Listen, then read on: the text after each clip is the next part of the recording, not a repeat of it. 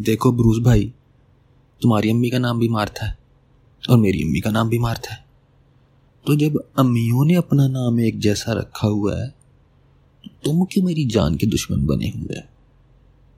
चल मेरा भाई, मुझे मारना। चलो, पहले जाके दूसरे से निपटते हैं, उसके बाद फिर जो है तुम ना, हम आपस में बाद में लड़ते रहेंगे। पूरी अभी तो अभी, पूरी सीरीज़ पड़ी है बैटमैन, सुपरमैन की। ठीक है?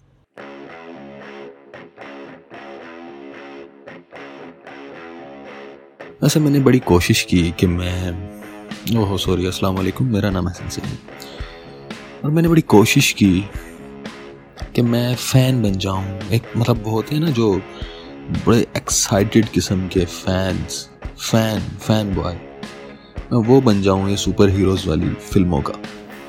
हाँ एक हद तक मैं डेयर डेविल का फ़ैन बना और बैटमैन का फ़ैन बना।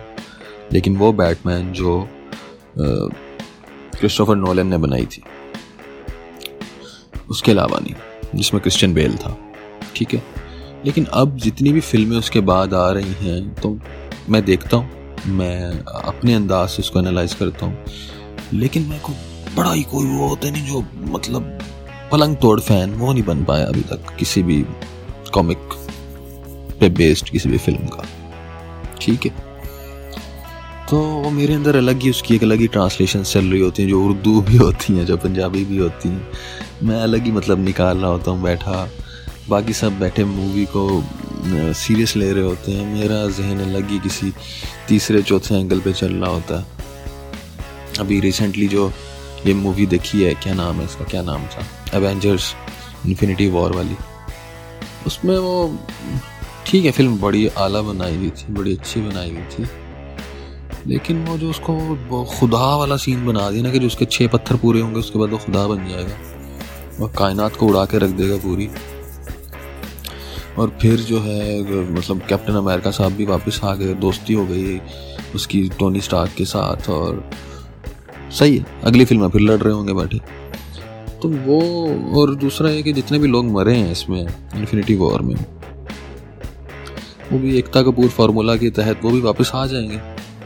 एकता कपूर क्या करती थी, वो थोड़ी सर्जरी करवा देती थी, कबर खोद के बंदा निकल आता था। ठीक है, और उसकी बॉडी शॉडी भी थोड़ी सी बदल पूरा पूरा जिसम बदल जाता था।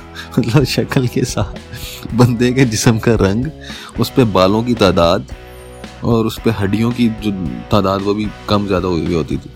तो ये एकता कपूर के ड्रामों का ये सीन तो इसमें भी ऐसा ही है। अभी रिसेंटली जो मैं मैं गौतम सीरीज़ देखता था वो मैंने देखनी छोड़ दी तीन तीन सीजन्स के बाद उसमें भी यही था। सारे किरदार वापस आ रहे हैं, कोई वो जो, कोई जो है वो मतलब मर के वापस आ गई बंदी, उसकी नई हम शक्ल निकल आई, हम शक्ल को भी मार दिया अच्छा। फिर वो नीचे धक्का दे के गिरा दिया अच्छा उसको इस नई टेक्नोलॉजी आ गई, उसके साथ ज़िंदा कर दिया। संभाल के रखी हुई थी लाशें।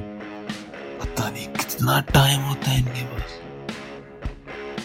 खैर। अभी एक फ़िल्म डेड पुल टू आ रही है। वो देखेंगे हम। वो थोड़ी शोगली फ़िल्म है, उसमें जो उसका करेक्टर बड़ा वो, मज़े का। ये सबसे बकवास मुझे लगी थी तो थॉर की जो सेकंड आई थी, वो वाली लगी थी।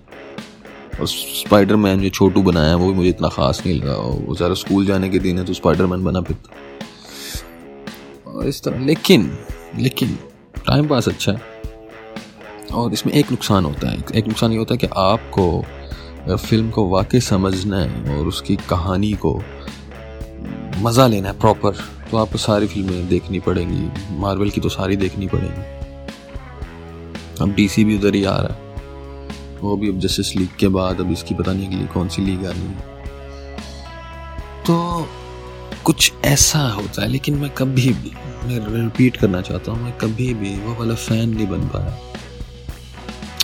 मेरी अम्मी कभी मुझे मुझ पर फख्र नहीं कर सकेगी कि मेरा बेटा मार्वल और डीसी का डाई हार्ट